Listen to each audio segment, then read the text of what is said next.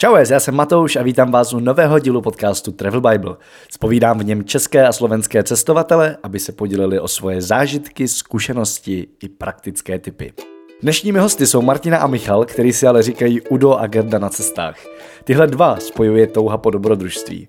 Většinou prostě zbalí batoh a odletí do zapomenutých zemí světa a to hodně daleko za komfortní zónu. Díky tomu, že Martina je redaktorka České televize a Michal kameraman, mohou vám své zážitky pak předat neotřelným způsobem. Jezdí na Kavkaz, do střední nebo jeho východní Asie, na Balkán či do Himaláje. Bez cestovky a bez průvodců objevují odlehlá místa Pamíru a poznávají hlavně to, jak zde lidé žijí. V rozhovoru vás čeká i povídání o dronech či cestách do válečné zóny na Ukrajině. Podcast jsme nahrávali naživo v Brně a bylo to opět skvělý. Moc díky všem, kdo dorazili a zapojili se do debaty. Už chystá mi brněnské opakování, takže se máte na co těšit. Rovnou si ale zapište do kalendáře datum 11. dubna, kdy jedu do brněnského Black Box Café přednášet o svém tripu do Keni. Čeká vás spousta parádních fotek, historek i videa, se kterým jsem si dal dost práci. Akce je navíc spojená s ochutnávkou klínských káv a ne cuppingem.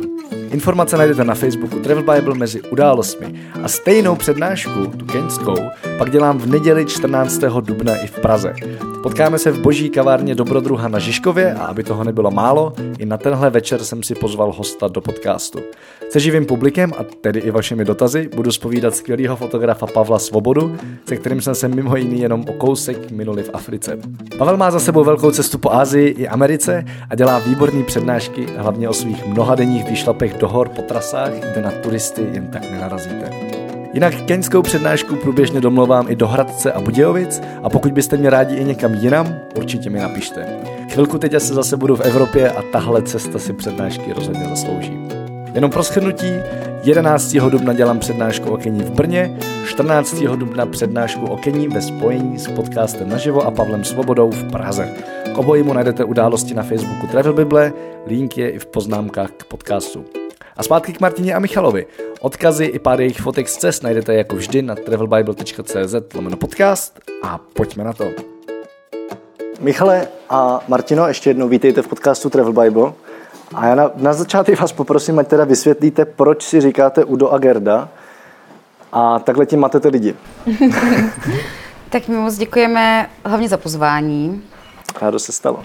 A to jako není vlastně asi nic extra zajímavého zrovna tady tohle. My jsme prostě jeli na první cestu spolu do Rakouska, tam jsme zastavili na benzince a oni tam měli prostě takové ty vysačky s těma typicky německýma jménama. My jsme si tam prostě dvě vybrali, ty jsme si dali do auta a od té doby s tím jezdíme. Já, a když já jsem jsme... byl zásadně proti, já nemám rád žádný takový ty uh, drezíčky, jak visí na oknech a tak, ale, ale ty jména, jako, to Když chceš. jsme měli pak přednášku vlastně o naší cestě uh, po Laosu, v Krytu, tady vlastně v Brně, v Krytu 10Z, tak se nás ptali, jako, jak to vlastně jako pojmenovat. A protože máme takovou stránku, kde jsme to dali, vyloženě prostě ten, jenom tak jakoby z recese, tak to je zůstalo. vlastně samotný, jako by napadlo, tak tam dáme Udo a Gerda a od té doby to tak jako vydrželo, no. A my s tou výsočkou teda jako jezdíme. My často jezdíme právě takhle do Německa, Rakouska, tak, takže tam se to jako hodí, že to vysí za tím okýnkem. Právě jako místní. Ano. Je to, je, jsou to vysačky, které máme za okýnkem v autě na zrcátku, vypadá to uchylně. A, Mohli jsme to vlastně vzít. A vlastně tady někde stojí před, možná jedno z těch aut, který to jo, tam má před barákem. Tak jo, můžete prosím nás někdo tady rozsvítit tu lampu, já jsem na to samozřejmě zapomněl. Tak ty, ty to nezvládneš, tam někdo musí vlézt, tady poprosím kolegu. Kdyby si řekl, jo. že to mám vlíst, tak abych to zvládl. tak a mě teda tím pádem víc než jméno zajímá, jak vůbec začalo vaše cestování, co vás přivedlo k tomu, že dneska cestujete vlastně docela dobrodružně. Dětský sen? Dětský sen. Asi jsme vždycky, bo já jsem vždycky chtěla se dívat hlavně jako do zemí, které nejsou příliš proskoumaný. Mm-hmm.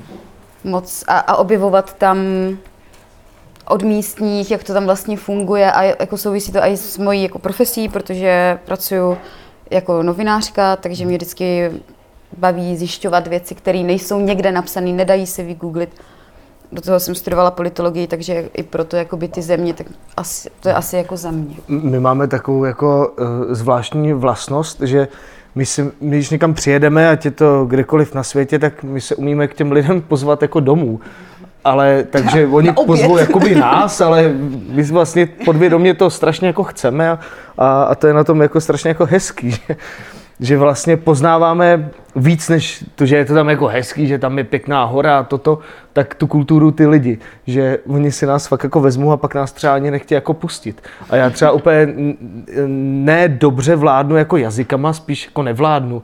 Jo, i když teda jsem z Aše a, a tu Němčinu, e, musel jsem se koukat na ty dětské programy v Němčině, takže to tam jako někde mám, ale s tou Němčinou to ne, to úplně nefunguje.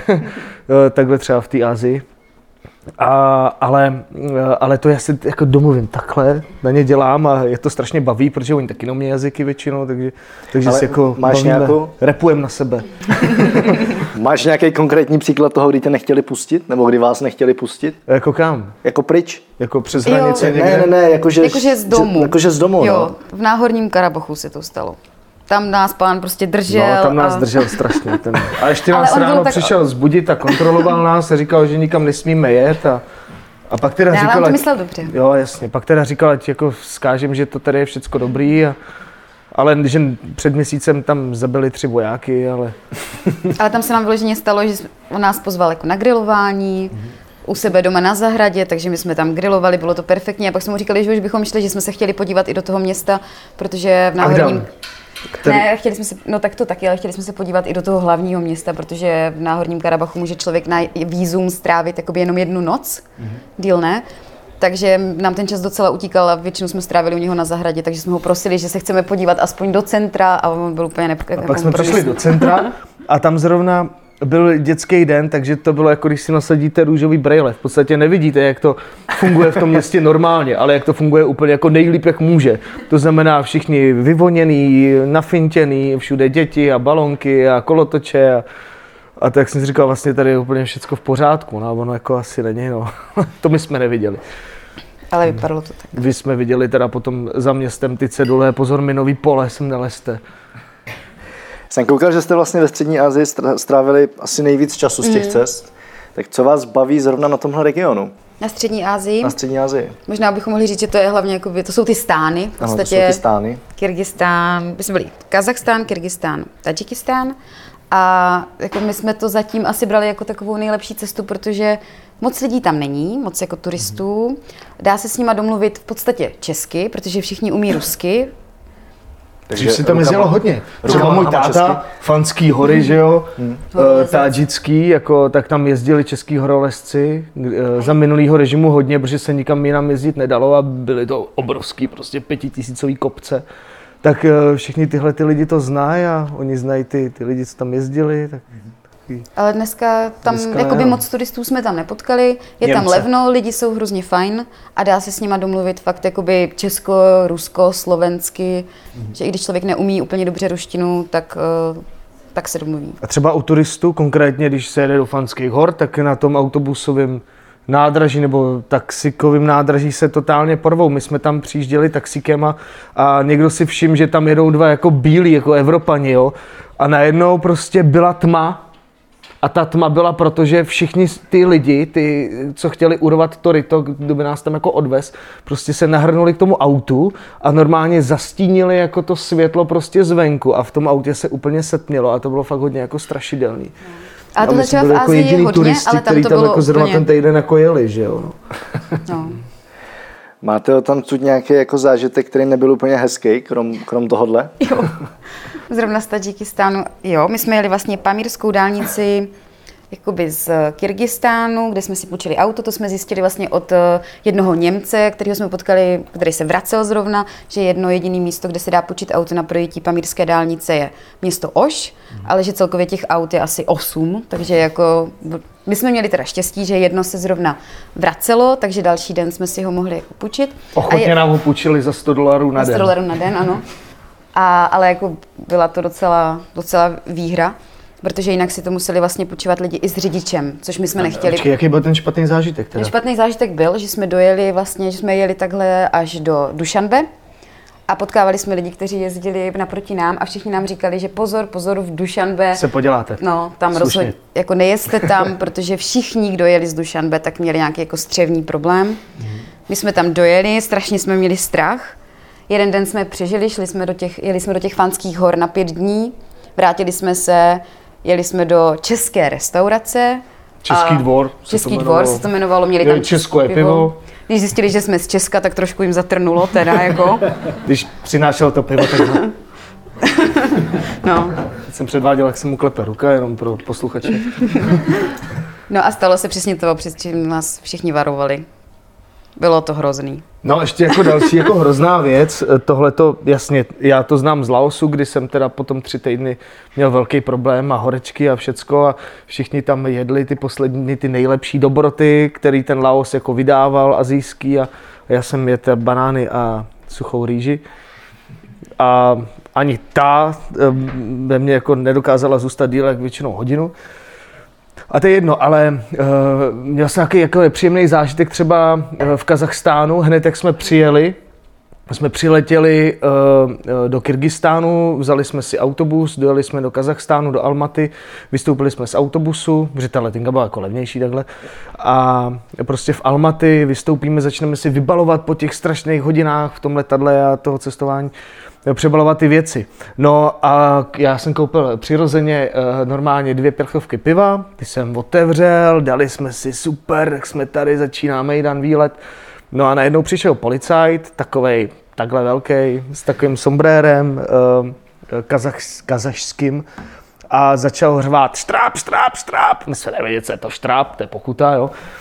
A Rusky, oni a jakože pivo ukazoval, že jako špatně tohleto a my jsme se mu omlouvali, hele, sorry, tyjo, my nevíme, že tady jako, tak my to uklidíme, dali jsme to do síťky, zabalovat si ty věci, já mám pořád měl tu ruku na té krochně a že půjdeme s ním a teď nás jako odved, my jsme ochotně šli s ním do nějaký takový jako místnostky výslechový a tam jsme byli asi dvě hodiny a, a zavolali jsme teda našemu kamarádovi, no kamarádovi, my jsme toho člověka potkali v Gruzii asi před rokem, ale vzpomněli jsme si, že je z Almaty, tak jsme mu napsali, že jsme teda na policejní stanici zatčený a že po nás chtějí úplně jako snad měsíční plat jako jejich jako pokutu a, a to a on Co- teda je přijel. kolik? Co to bylo? Ne, Asi- to, ne, to bylo os- 800 korun, to bylo No, ale stejně to bylo hodně.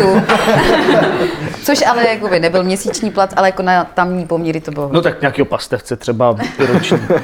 Ale uh, on přijel teda a, a jako největší sranda na tom byla ta, že já teď já se postavím, ale fakt jako on na mě prostě takhle křičel, mával ručičkama a řval štráp, štráp a byl mi sem a já jsem si říkal, já tě takhle vezmu a normálně tě takhle vyhodím z toho místosti. To, což by asi bylo blbý, protože by mě potom tam zastřelili všema možnýma prostředkama. Nazdar, pejsku. No ale přijel ten náš uh, známoš, to je něco mezi kámošem a známým, takže známoš. To je moje, to je, to je moje názvosloví. Uh, a ten uh, přijel v oblečku, krásným zeleným a všude měl napsáno pivovar Carlsberg, protože tam pracoval. Tak to bylo taky jako vtipný, že nás za, skoro chtěli zavřít kvůli pivu a on potom přijede takhle oblečený, nicméně jim vysvětlil, že jako to se nedělá cizincům, takhle je prudit, že to jako nemůžou vědět a tak, tak nás teda z toho vysekal, No a odvez. hlavně říkal, že ta pokuta byla mnohonásobně vyšší, Jasně. než by jako, No, že jasně. ano, Asi bychom měli hrozí. zaplatit třeba tři koruny, ale to chtěl víc. No tak to bylo takový jako jedno blbý jako Kazachstán a potom to, potom bylo za tři dny jsem si dobrovolně jsem nabít, ať mi ukradnou uh, to uh, kartu kreditní a imigrační kartičku. Což bylo blbý, ale uh, oni nás přesvědčovali všude, že to nepotřebujete, oni nás na to- hranicích jako pustě. řeknu- My jsme strávili celý den jako Co to je imigrační Jasně, to je takový ten papírek, který vyplníte někde, Takový- jako, že jste taková úplná jako vstoupili do blbost. té země. Že prostě oni tam strašně jsou takový byrokratičtí, že pořád se něco jako Tak vyplňuje jako v ono se to vyplňuje všude, že jo, ale třeba v Tajsku ji ztratíš, všichni jsou z toho hrozně posraní, že ji Ale tam se to ztratili a vyplňuje tam si to jako vyplňuješ víc. znova, že? Všecko je Tam se elektronický, vyplní ale při příchodu na hranici se vyplní, no. Projde se hranice a vyhodí se ta kartička. Prostě, a, ale jedna zůstane z těch několika. Jako. A tuhle Michal ztratil a to, to bylo taky hrozné. to bylo špatný, protože potom jsme překračovali hranice do Kazachstánu a Ne, z Kazachstánu do Kyrgyzstánu. teda z Kazachstánu, ano, z Kazachstánu do Kyrgyzstánu a, a to mě teda nechtěli pustit, no. A pustili. Nakonec tam byl krásný chlap, vysoký, s modrýma očima, blondětýma vlasama, ten říkal, relax, everything is okay. Teda Martě, ne mě. No, protože Já jsem byl o 200 metrů dál. Za několika a ostnatýma Ležel jsem tam na zemi a nade mnou stál týpek s Kalašnikovem a říkal, jestli překročím tady tu čáru, takže bude střílať. Tak pojďme trošku k pozitivnějším věcem.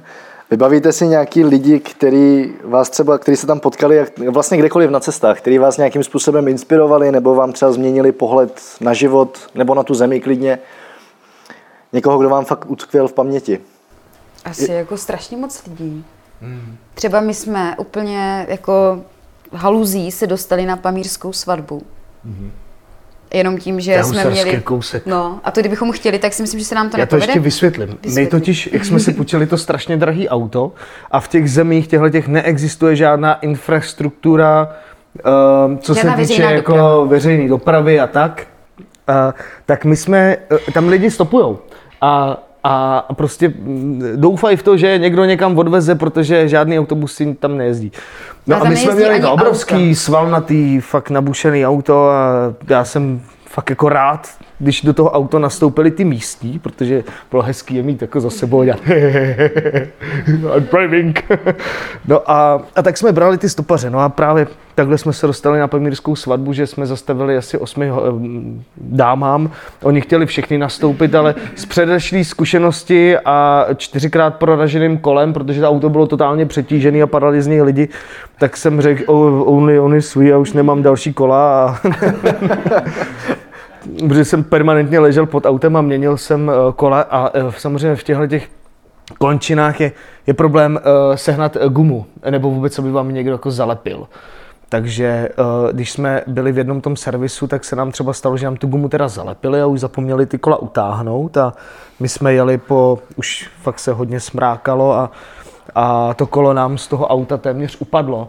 Uh, najednou se ozvala rána, odlítly ty šrouby na tom posledním závitu, auto se takhle jako zavlnilo, já jsem říkal, "Ale co špatně, tak jsem nějak ani nebrzdil, jenom jsem to nechal dojet, zastavil jsem a koukám a to kolo bylo vysunutý z toho podběhu ven a vyselo na posledním závitu toho šroubu s tím, že dva, šr- dva takový ty šrouby, jak ty, tak byly úplně uřízlý, takže jsme to potom dojeli dalších těch asi x kilometrů na dvou šroubech, no z pěti. Ale bylo dobrý, že tam, tam je ta příroda jako taková, tam fakt jako nehostinná, tam vlastně vůbec nic není, takže já jsem se vrátila pár set metrů zpátky a vlastně našla jsem všechny ty šrouby a i ty zbytky těch šroubů, úplně jednoduše, to tam prostě svítilo, protože tam jako široko daleko nic Akorát nebylo. už nebylo na co přidělat, že jo. No ale ty, co ulítli, jsem našla. ty jsi původně chtěla mluvit o lidech, jo? tak jsme se dostali do, Jo, ke šroubu. Na, no, ale díky tomu jsme se dostali na tu pamírskou svatbu, protože jsme vzali ty tři dámy, které jeli na svatbu a protože jsme jim udělali vlastně, jako udělali jsme strašně dobrý skutek, že jsme je vzali, protože ty ostatní tam prostě stopovali další třeba jako hodinu, než tam někdo další jel, protože tam fakt jako nic nejezdí. Tak uh, nás vzali na tu svatbu, kde jsme byli jako největší, jako nejváženější hosté z Čechie, což bylo šílený, protože jsme měli na sobě takový špinavý oblečení, prostě jako hrůza. Všichni tam byli vymodění a nám tam pořád všechny chodili představovat. Seznámili jsme se s nevěstou, s rodičem. týden nebyl. No, neměli jsme se fakt dlouho. Oni nám tam říkají Evropanům nebo vůbec eh, špinavci, jo, protože uh, oni třeba ráno nám tam dají konvičku s horkou vodou a a já jsem si říkal, co to je, nemám pytlíky na čaj ani nic. A ono je to na to, že se člověk jako musí nějak jako, a to my jako neumíme, že jo, my potřebujeme tu sprchu a tyhle ty věci vanu, nebo nějaký rybník a to tam není. Takže vlastně ty špinavci, protože tyhle ty lidi jako my, jako tady z tohohle toho světa se moc jako tam nemijou, tak potom po těch dnech tam fakt to je znát hodně. A oni to umějí. Já nechápu, jak v tom můžou fungovat. Hlavně se tam hodně práší, že jo? Třeba No. Pamír jako nahoře tam. A my jako jsme byli furt zaprášení, všude jsme měli prostě na sobě prach a tam chodili děti Ale ze skvělý, školy. to židlo na vlasy boží. No, to jako. jo. Ale děti mají normálně jako klasické uniformy a bělostní košile. My jsme vůbec nechápali, jak to, že jsou ty děti tak čistý. My jsme byli hned prostě Jo, špinaví. jo, to mi připomíná můj Keniu. Já jsem taky jako dospěl k závěru, že ti lidi se tam musí mít tak 20krát za den. Ale přitom ne, protože ta voda tam není. Prostě my jsme Jak to, že mají ty bílé věci pěkně nechápu. Já jsem měl šedivý věci úplně no. šedivý. jako špínou, ale je tou barvou. No ale tak dostali jsme se na tu svatbu a to třeba bylo jako úžasný. Kdybychom nemuseli další, za dva dny, myslím, vracet to auto, hmm. tak oni, ta svatba tam trvá tři dny, takže oni nám normálně říkali, že tam jako musíme zůstat s něma, že teďka jsme v domě nevěsty, tam bylo teda asi kolik 200 lidí, 300, hmm. strašně moc. Hmm. A že potom s nima pojedeme do jako domů ženicha A my jsme teda bohužel po nějakých pěti hodinách jako řekli, že musíme vrátit auto. Psali jsme tomu majiteli, jestli to nejde, ale to auto už zase bylo objednané někým dalším, takže tohle jako nám bylo strašně Ale za další jako tři zůstat. dny jako ještě jízdy tím autem, takže, No. Takže jsme fakt jako museli dohánět ještě celý ten den na té svatbě, že jo. Ah, super. A vybavíte se teda nějakého konkrétního člověka? Tak tady tyhle, tyhle Spíš než jako událost? Ty, ty byly jako výborný, ty nám to i všechno, oni byli takový naše průvodkyně po té svatbě, Mhm. ale vlastně ani nevím, jako co měli společného s, s tou nevěstou s ženíchem. No a potom tam jsme se ještě potkali, jak jsme se tam k ním fakt jako vyloženě pozvali, dostali jsme to jídlo, všechno, jedli jsme to tam rukama z těch ubrusů, nebo co to bylo. Aha. Tak to taky bylo, že to jsme dojeli tím autem někam Jo. úplně prostě A pak mimo. jsme, pak jsme byli za další tři dny někde jinde a vyprávěli jsme příběh, že jsme byli tady v téhle rodině. Jo. A oni, jo, to známe, jasně, ale ten pije. No a tam to bylo vyloženě tak, že jsme tam tak jako nenápadně šli a říkáme, je tady takový hezký jako baráček, široko daleko nic, taková jako hodně opuštěná vesnička a my jsme tam jeli jak dlouho? Hodinu po takových šutrech. Pán nám potom říkal, že do toho města nejbližšího jezdí 6 hodin na Oslu. Takže 6 hodin na Oslu daleko jsme byli od civilizace a tam jsme se jenom tak jako podívali, můžeme se tady jako mrknout a oni jasně pojďte a fakt jsme dostali jako oběd. A přišla celá rodina, všichni se nám představili, kdo je kdo. Donesli v takových hadrech, donesli to jídlo, že ani neměli talíře, prostě nic, jakože jedli jsme normálně prostě My jsme jim rukama. totiž hrozně dlouho okouněli kolem baráku. Takhle jsme. A, a ještě vlastně cestou tam jsme zastavili taky u takového baráčku, tam, tam byla taková dáma s malým dítětem a ty nás taky, pojďte se podívat, jak to vypadá u nás jako vevnitř.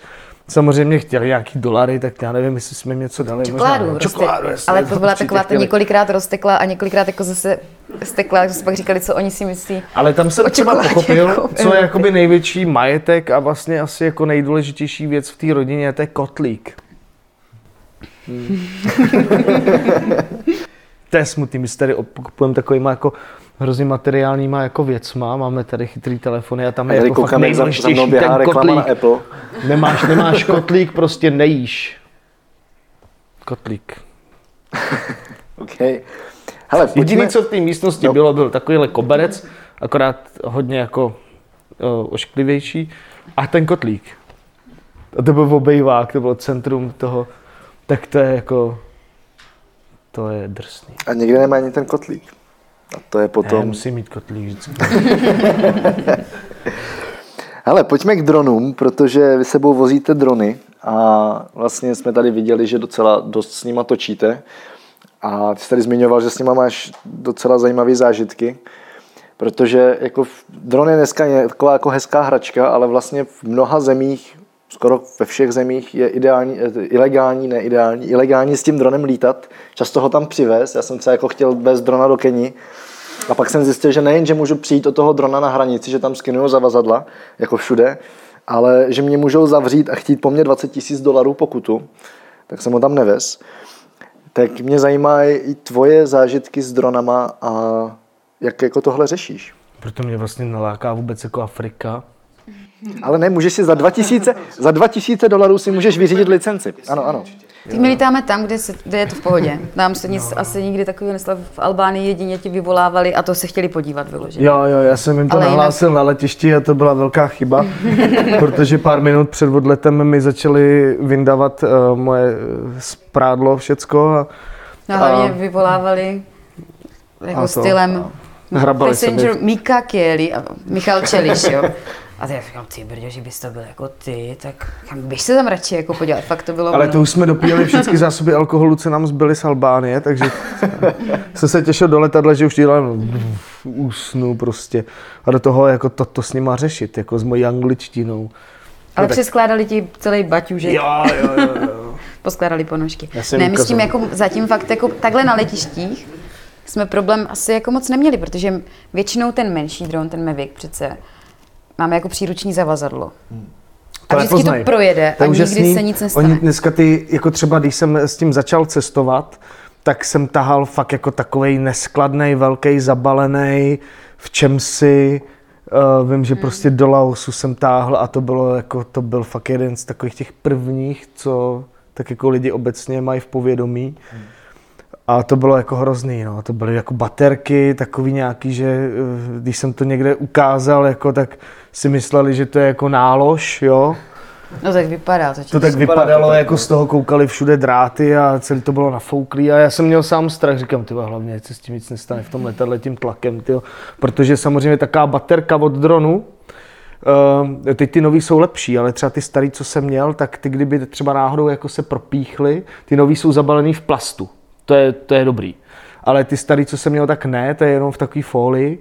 A to, když se propíchne a začne to reagovat s kyslíkem, tak to začne hořet metrovým plamenem o síle asi 1800 eh, stupňů Celzia. Takže je to jako autogen. Jo, takže ti můžete mít svářet. Ale v letadle máš... samozřejmě to blbý, jako začít tam, je, pardon, jste něco svařím. to ne. Ale to dneska prostě je to sranda. Dneska ten dron je velký jako půl litr, když se složí celý.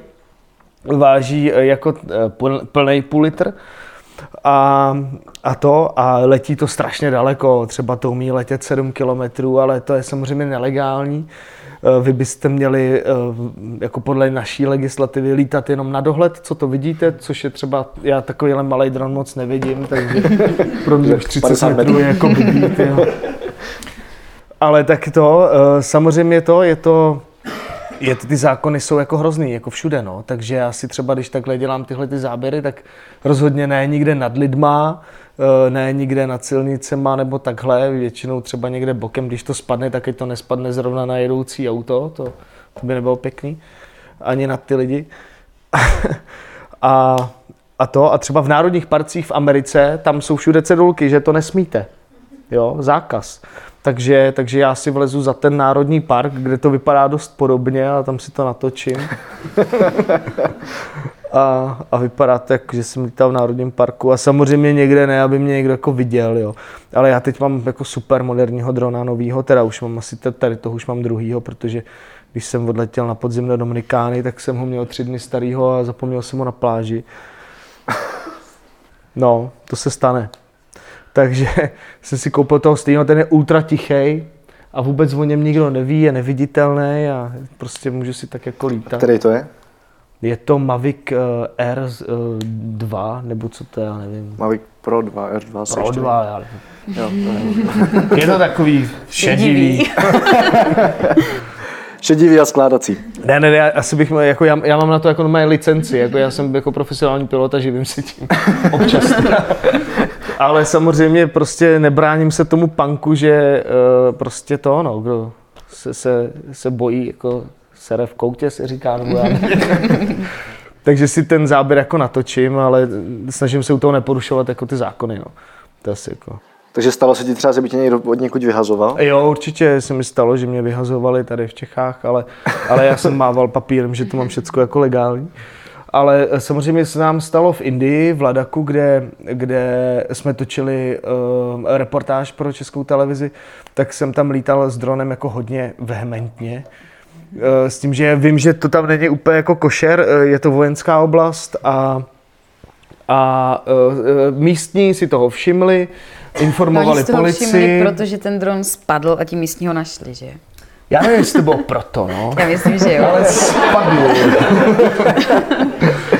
Eh, byla to velká senzace, no. Opravdu jako, jsem si říkal, jako ano, tady jsou, je to velká země, velké vzdálenosti, tak jsem dělal takový krásný oblet jako by toho města a nějak jsem si nevšiml, že je tam kopec, který má pár tisíc metrů. A je bílej. A, a jsem letěl taky. bokem a prostě uh, seděl jsem přitom asi v autě, mám pocit, a jeli jsme, což se taky nesmí, vy nemůžete sedět v něčem a uh, co se pohybuje a řídit bezpilotní letoun, jo, to je zakázaný. Musíte mít vždycky vizuální kontakt. Tak to jsem jako porušil, ale tam to prostě jsem v horách, tak je to jedno. A, a to a naboural jsem tam do kopce, no. Do bílého velkého kopce. S bílým dronem malým. Takže to přirovnání je hledat jehlu v kupce sena, tak to bylo. Ale místní to samozřejmě viděli, že tam něco letí někde v dálce, tak si toho všimli a ty děcka, oni jsou jak blázniví, když to vidí, tak zatím okamžitě běží, ať to letí kdekoliv. Tak to našli hned, no. Tak jsem jim za to dal... Stovku. Stovku. jo. No, ale potom začaly ty, ty A potom začaly problémy. problémy, no. Potom to, potom to řešila policie, eh, že teda máme zákaz a že chtějí, aby jsme jeli do, teď nevím, do Kargil. nějakého města, do Kargilu, který byl vzdálený asi hodinu nebo dvě jízdy u Pakist- pakistánských hranic, což mi bylo absolutně jasný, že při rychlosti indických úřadů tam budeme třeba čtyři dny nebo týden na té stanici. takže, takže to ten Nirbu, ten ředitel té školy nějak eh, celý urovnal a My jsme tam my natáčeli jsme tam školu. nemuseli. A uh, vzali jsme si první taxík uh, a odjeli jsme do Dili a ule- uletěli jsme pryč z Indie. podstatě, co jste o sobě i psali a nevím k tomu úplně víc. Já jsem od vás viděl asi dvě reportáže, nějaké, jako co jste sdíleli u sebe na Facebooku. Takže teda na cestách hodně natáčíte. Ty vlastně děláš přímo pro českou televizi. Ty se občas živíš lítáním s dronem a co jsem tak pochopil, tak jako na- natáčením obecně.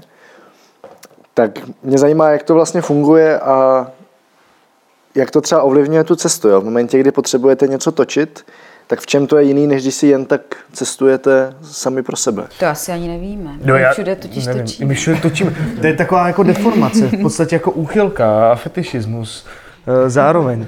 Já jako kamkoliv jako jedu, tak prostě musím mít sebou ten foťáček a tam si jako něco točit a Marta mi potom říká, co s tím budeš dělat? Říkám, nevím, schovám si to do šuplíku třeba. A teďka se to hodilo. Jo, a, a teďka se to zrovna jako hodilo, no. No a, a, a ty drony to je taky, jako, že u nás tady už mě to jako nebaví, to je jako práce, ale takhle v tom zahraničí je to jako super, no. A pak se samozřejmě rozvášním, chci dronit všecko všude a pak nakonec stejně eh, takhle při těch cestách z toho použiju čtyři obrázky, které jsou fakt jako dobrý, no. Ale to je stejně jako s focením, nafotíte tisíc fotek a, a, a z toho jsou jako tři top. A my se třeba i rádi díváme jako na to, kde jsme z vrchu. Jo, no je to vždycky jako něco jiného, že? Takže podívat Třeba se, vidět aha, takový Takže jezírko. tady je něco, tak se tam jdeme podívat, že to taky jako vrchu, není že je špatný. celý průhledný až na dno. To je hezký. A jak teda funguje ta spolupráce s českou televizí nebo případně i s kýmkoliv jiným? A teď myslíš hlavně ty drony? Nebo jakoby... Teď myslím hlav, jako vaše reportáže z cest. Jo, vy jste vlastně mluvili o Ladaku, byla tam nějaká reportáž o dronech. Mm. Jak se k tomu člověk vůbec dostane? Ty teda jako v české televizi, pokud to chápu, pracuješ. Jo. Jakoby já pracuji normálně tady v Brně, prostě v brněnské redakci zpravodajství a když si najdu nějaký téma, který je za hranicemi, ale souvisí s něčím jihomoravským, mm. tak eh, potom třeba rok eh, se snažím, aby mi to povolili a pak teda někam vyjedeme. Takže se nám takhle povedlo ta Indie, ty Himaláje, což bylo jako fajn, tam jsme byli dva týdny a už se to stalo takovou nějakou jakoby, tradicí, že jezdíváme uh, se Znojemskou charitou na Ukrajinu, což taky ze Tu začátku... jsem tam, já jsem to patlal Právě, dneska tady to všimla, video, jako, není. jsem to upatlal dneska dopoledne celý a vyrendroval pár minut předtím, než jsem přijel sem. Ale tu Ukrajinu, to jsem tam tam prostě nedal. nedal. tak sorry, jako to, to my jsme na té Ukrajině právě byli, když tam byla ta válka, to bylo strašně zajímavý a poučný a, a to na, jako změnilo náš úplně pohled na svět, že tady si tady žijeme v takovém přepichu a blahobytu a přitom ne tak daleko. Lidi umírají a trpějí a Ne, takže jakoby, co se týče takhle té spolupráce s tou, s tou televizí, tak uh, třeba Michal dělá ty drony točí jakoby častěji, ale spíš tady v Česku.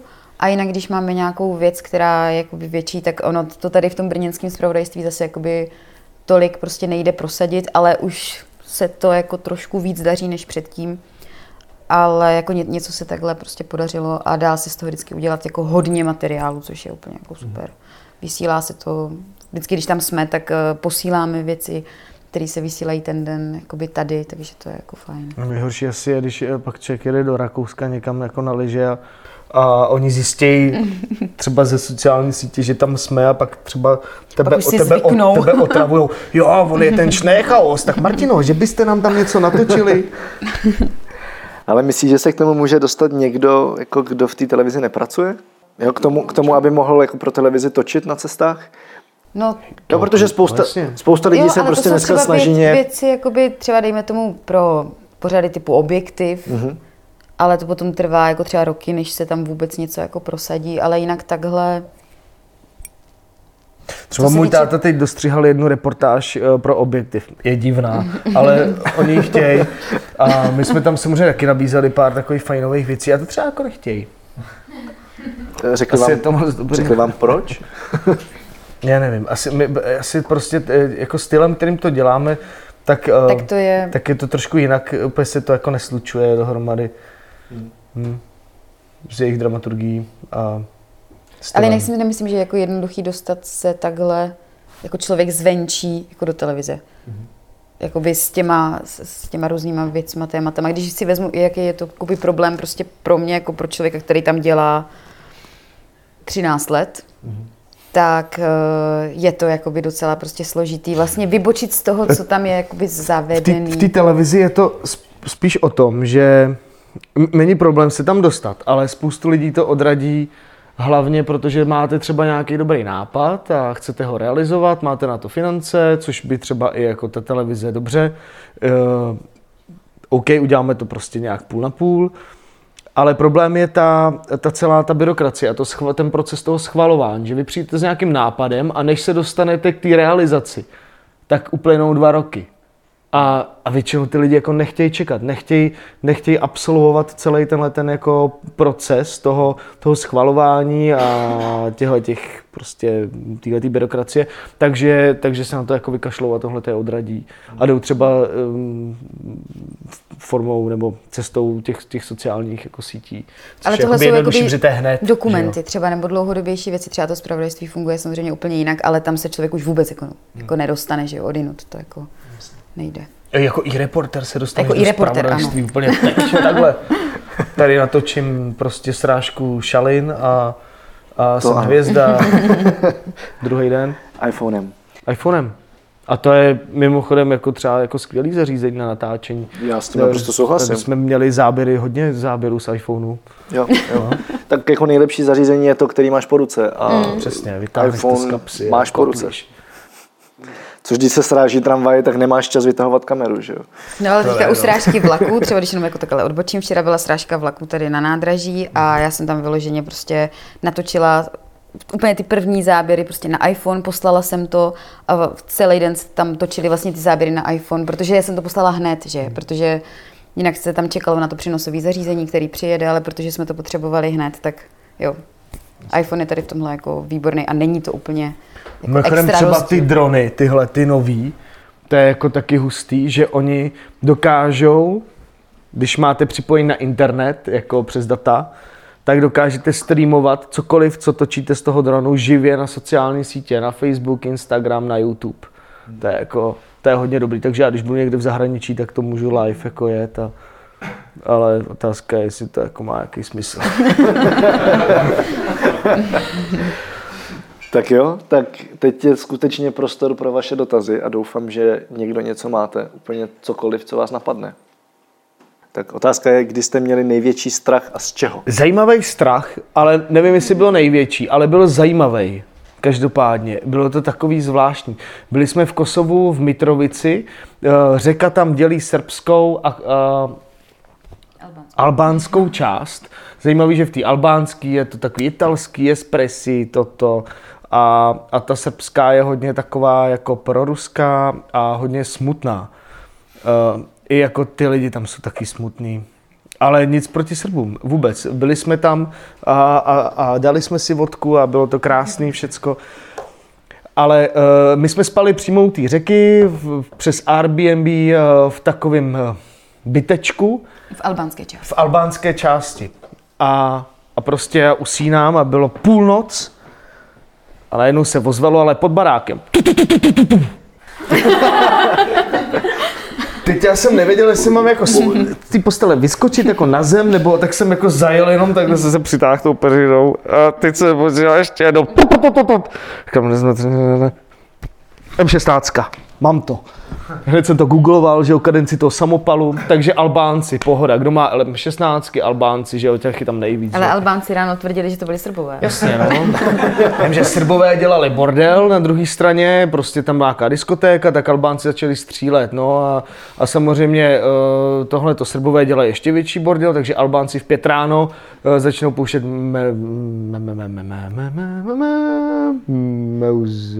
Muezin. Muezin. No a tak to bylo taky jako zvláštní, protože když někdo střílí jako vedle okna, kde spíš, tak to není moc příjemný, takže čekuješ jako kam máš ty okna namířený, jestli na tu albánskou nebo na tu uh, srbskou část, jako od koho to schytáš. Uh, takže říkám, byl takový zvláštní pocit strachu, ale potom jsme usli normálně a Já ráno jsme si- si potom pokecali s tou paní domácí a on říkal, že to je normální, že to tady je každý den. Ale kam střílej, kam střílej, musí ty kulky někam letět, někdy spadnout přece, ne? To, to, to, to je kulka, ne? To je kus olova, to drží dostaneš do hlavy. Já jsem se bála ještě v té Gruzii, jak jsme jeli a Jo, a to byl strach, pod to byl náš vlastně jeden z prvních výletů. Eh, To bylo vlastně na začátku toho videa, kdy jsme jako fakt jako jeli tím autem, já jsem, já když neřídím, tak já těm lidem moc nevěřím. A, a když ta silnice jak tak jako ujíždí do toho svahu někam dolů a on se snaží pořád narovat k ty jako skále, tak je to dost nepříjemný pocit. A potom samozřejmě to celé upadlo, ta silnice. A oni tam těma malýma lopatičkama tam kopali takovou, aby to mohli jako ten val takhle přejet. A, a ono na tom videu ani, teď mi to nepřijde jako hrozný, ale v ten moment to bylo fakt strašný. Já jsem měl strach i od toho gruzince v tom půjčeném autě, že prostě se tam takhle převrátí a, a bude padat strašně dlouho. A to je často, že jo? A hlavně my potom nestihneme letadlo, protože se tam odsaď nedostaneme, že jo. Ne, ale ty cesty v těch zemích, jakoby ty, i ty autobusy, nebo jak jsme jeli z toho Karabachu, tak ty jsi tam taky se šel podívat na ty gumy, že jo, tam pršelo, on strašně jel rychle, Já mám- říkal, doufám, že má dobrý gumy, doufám, že má dobrý gumy, pak zastav, Pršelo a zastavil. on vždycky před tou zatáčkou dupl tu brzdu a nějak tak ho ubrzdil. A to, ale jel hrozně rychle prostě a vždycky před každou tou zatáčkou se takhle pokřižoval nebo to. A pak šláp na tu brzdu a doufal, že jako to zastaví a že to zlomím, že žádný svodidla, tam tisíc metrů dolů sráz. No a ty jsi šel v pauze podívat, jaký Jo, má jo. Já jsem gumy si říkal, a... má dobrý gumy, dobrý, ty já už sobě litr vína, protože jinak bych to nedal, tu cestu. A ten místňák jeden ten to nedal, ten vystoupil, ten seděl na bedničce od, nevím od čeho, a, a ten tam co to dělal, ten v obličej.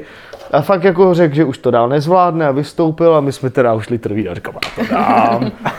tak jo, no, tak Pět pak jsem tyjo, vystoupil kde, v někde, na, hra- někde v Jeravanu, tyjo, koukám na ty kola, úplně jsem s málem z toho zešílel, protože tam to nebylo už žádný vzorek, nic, tam z toho koukala ta látka taková. Ale zvládli jsme to, to je fajn. Tak jo, jaký další dotaz? My jsme tam vezli Počkej, moment. Pleny. Počkej, počkej. Moment, moment. Eh, co, se, to vysvětlí. co se týče té Ukrajiny, tak to jste jeli přímo do té válečné zóny?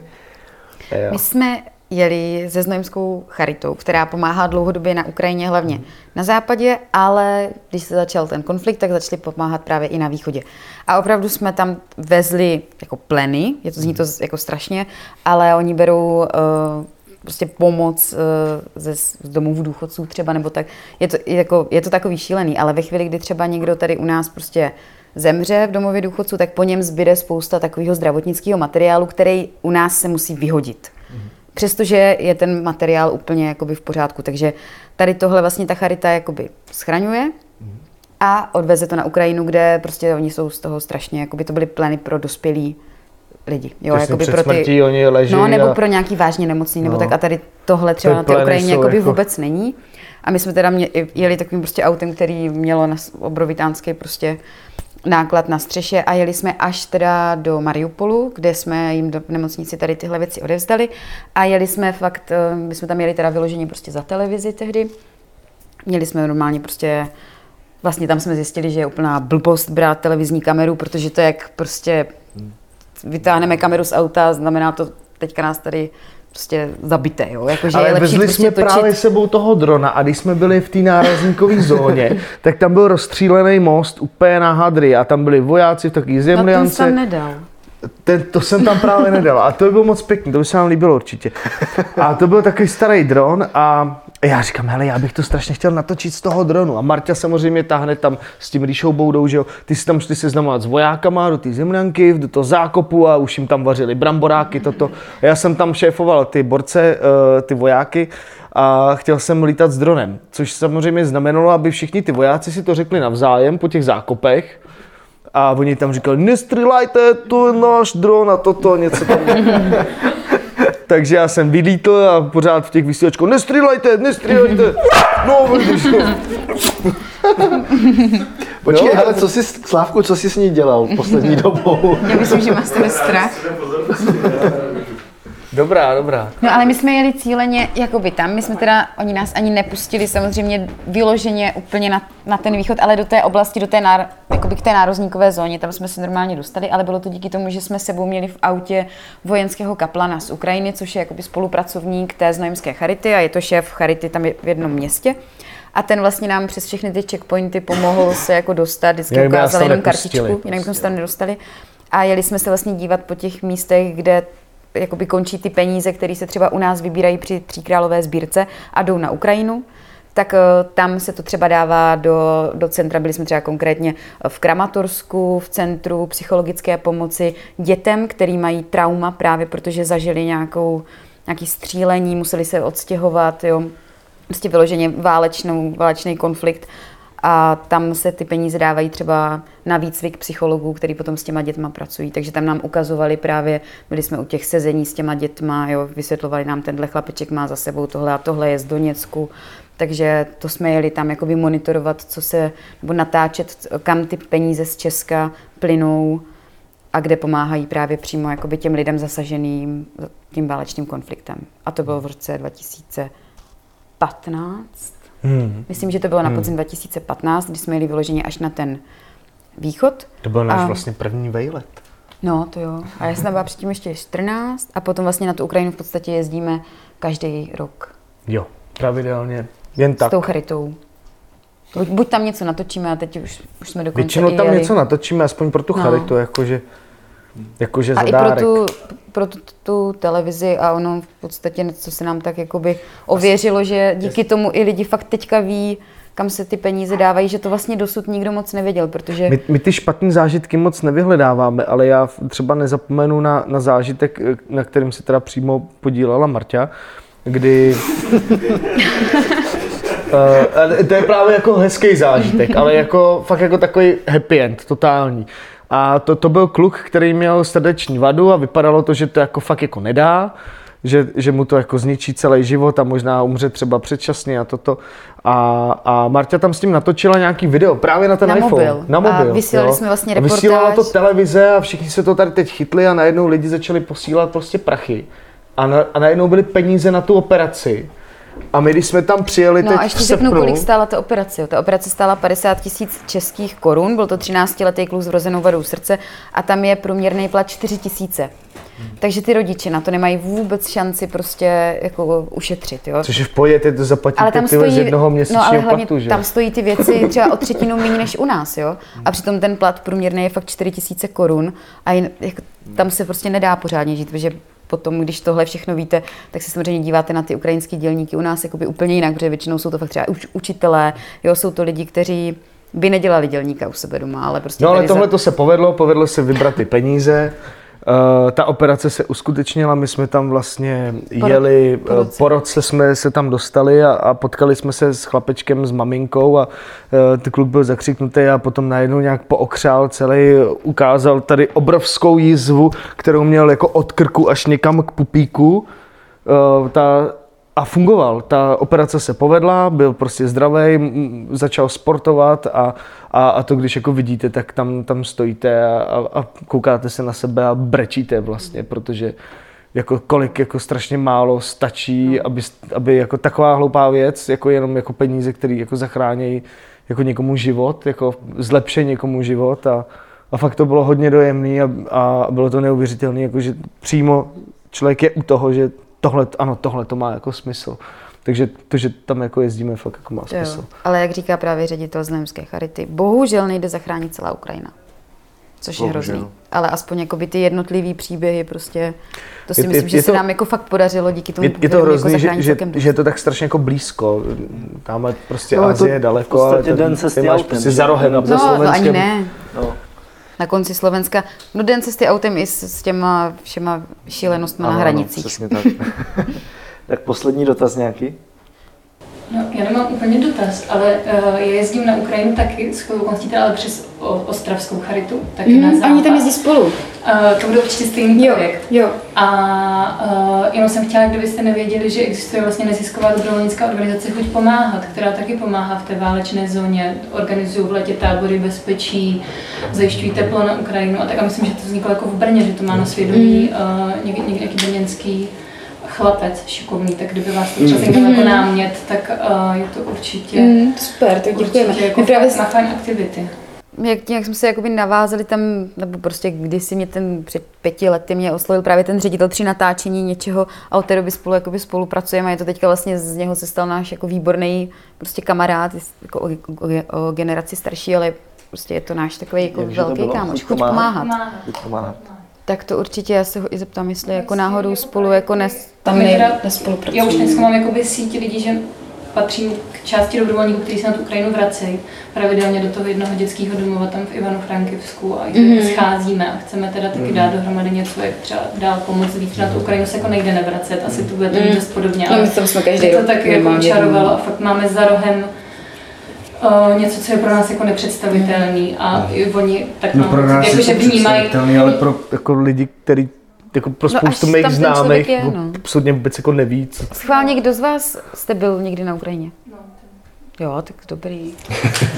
Lidí třeba v mém okolí bylo jako minimum. No. I třeba Slováků, kteří eh, žijou kteří, jako na východě a mají k tomu relativně blízko. Ale je třeba jiný, jako je být na Ukrajině, jako je do Lvova na, na Mejdan a je jiný, jako dostat se, dostat se do, do vesnice, kde, kde fakt jako je jako bída, jako velká, no tak stačí, na tom východě. Stačí ve Lvově zajít do, o dvě ulice za centrum, Jsem že? Třeba a jít viděl, jak, funguje, jak fungují i ty velké města, jako byli jsme jako, že jo, v hlavních městech a ve velkých městech a, a to je všechno v pohodě, to jsou normálně evropské města, ale to, co je jako za, za branama, je prostě úplně...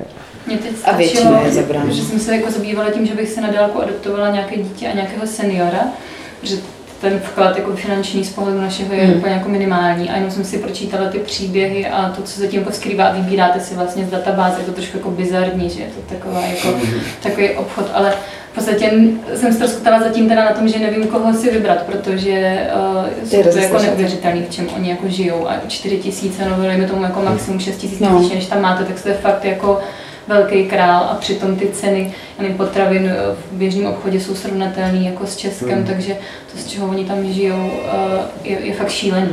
Se bavíme o tom, že nemají na to, aby si zatopili. Já bych to možná jenom doplnila, to jsou přiznaný příjmy, takže zprůměrovaný ty, co jsou přiznaný. Hmm. Máme strašně moc příjmů, které jsou na černo, hmm. takže hmm. to nemůžeme to jo, ale ne všichni si takhle jakoby vydělávají.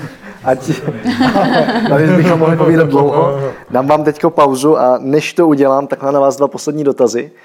První je, pokud vás lidi budou chtít sledovat, sledovat nějaké vaše další cesty a další super videa, tak kde můžou? Nebo vám případně napsat, kdyby měli další dotazy. Máme ten ten Facebook, na který třeba teďka Udo a Gerda na cestách se to jmenuje, možná to teďka je takový třeba trošičku jako tiší, protože jsme teď tady, ale jdeme za ale dva Martinka měsíce. velice vtipně komentuje ty fotky a to je hezké, jako to číst. Ale za dva měsíce už se jedeme jakoby na měsíc pryč, takže to tam určitě budeme jako něco dávat.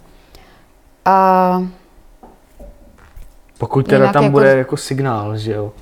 Nebo až se Já myslím, vrátíme. že tam Wi-Fi bude, že to je zrovna část. Takže když vám chtějí napsat případně, tak taky na Facebook. Tak klidně tam, klidně no, tam. anebo jestli chcou teďka, že jo, se zeptat, nebo teď, tak klidně. teďka nám napsat. Je to lidi, to je pro lidi, co to poslouchají, jako nejsou jo, takhle, tady. takhle, tak. jasně. No tak a my na, ten, na tom Facebooku, na Facebook. jako, jasně, to nám určitě se hnedka zobrazí, takže a Super. odpovídáme, tak. co nejrychleji to jde.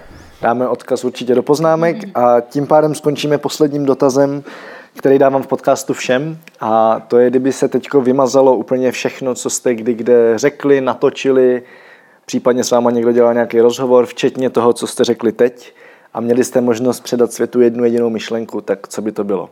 Každý za sebe.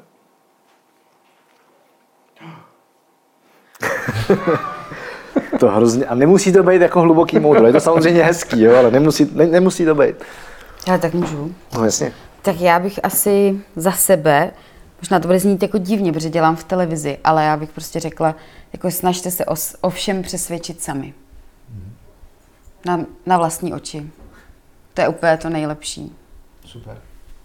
Děkuji. No a já...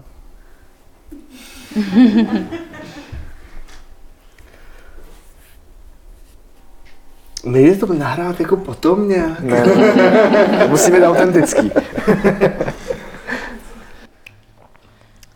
Um, já jsem teď jako v takovém stavu, že, že, mám, že mám jako blok, jo, že jsem jako nervózní.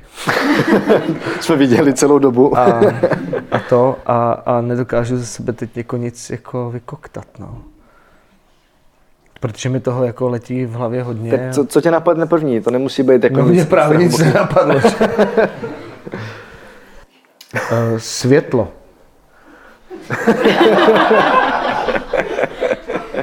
Já nemám totiž vůbec rád tmu. Takže tak jako takový to světlo, ale to není jako myšlenka, to je spíš jako filozofie. Um, jako, jako bytí, jako obecně jako lidí, jo. Uh, já, já třeba se hodně hrbím, to je moje jako dysfunkce tělesná. Počkej, tak to jsem zvědav, kam A- se tohle vyvine.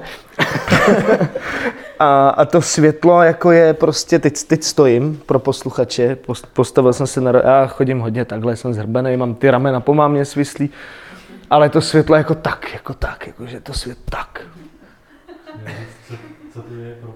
Tak.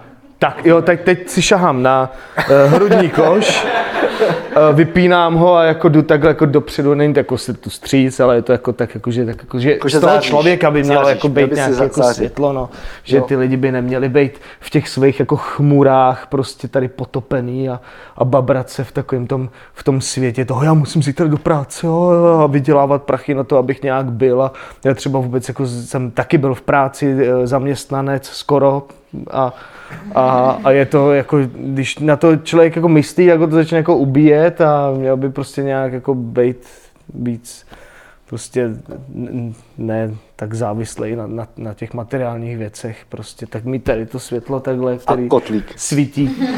A kotlík, jasně. Jasně ti stačí jenom světlo a kotlík, že jo? Tak jo, ale já vám moc děkuju za rozhovor a vám za dotazy. A budeme pokračovat Jindrou za 15 minut. Tak jo, tak díky. Tak jo, děkujeme.